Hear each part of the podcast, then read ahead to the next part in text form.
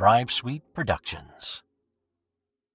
And welcome to another edition of This Day in Sports History. It's January 6th, and 30 years ago on this day, Nancy Kerrigan was assaulted as she was leaving Cobo Arena in Detroit, setting off one of the most bizarre stories in sports history.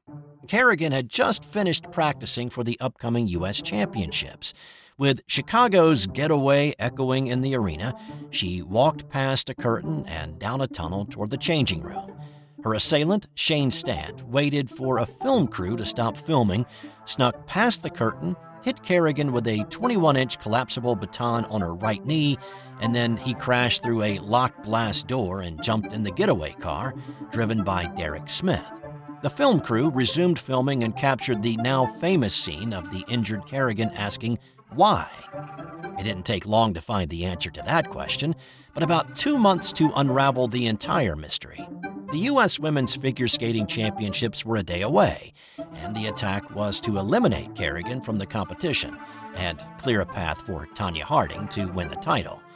Kerrigan suffered a severely bruised knee and a torn tendon from the attack, which kept her from competing. Harding won gold the next night and qualified for the Winter Olympics to be held in Lillehammer, Norway in February.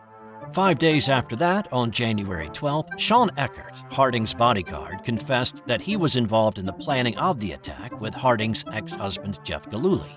On January 27th, Galuli confessed to being the mastermind of the attack but also implicated Tonya in the planning. He surrendered to the FBI four days after that. Tonya proclaimed no knowledge of the attack, but garbage found outside her house included notes of Kerrigan's practice schedule in Tonya's handwriting. Despite all of that coming to light, the U.S. Olympic Committee allowed Harding to compete in the Olympics.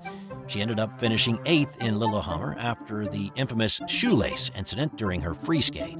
Kerrigan took silver in the competition, finishing second to Ukraine's Oksana Baiul. Finally, on March 16th, Tonya pled guilty to conspiracy to hinder prosecution, but still claimed she didn't have prior knowledge of the attack. She was stripped of the gold medal she won at the U.S. Championships and banned for life from competitive skating for what happened on this day in 1994. Also on this day, in 2013, top ranked Florida State overcame an 18 point deficit to beat number 2 Auburn in the national championship game. Jameis Winston hit Kelvin Benjamin on a two yard pass play to score the winning touchdown with 13 seconds to play. It was the largest margin overcome in a national title game. The Seminoles wrapped up a perfect 13 0 season with the victory. This was also the last time the two top teams would automatically qualify for the title game it became a four team playoff the following year. And in 2018, Tennessee Titans quarterback Marcus Mariota became just the second QB in NFL history to throw a touchdown pass to himself.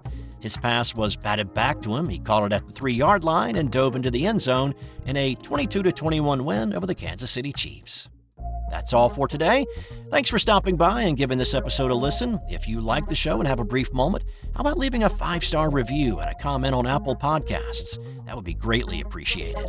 Also, check out the show notes for other ways to help the show. Have a great rest of your day, and I'll be back tomorrow with another This Day in Sports History.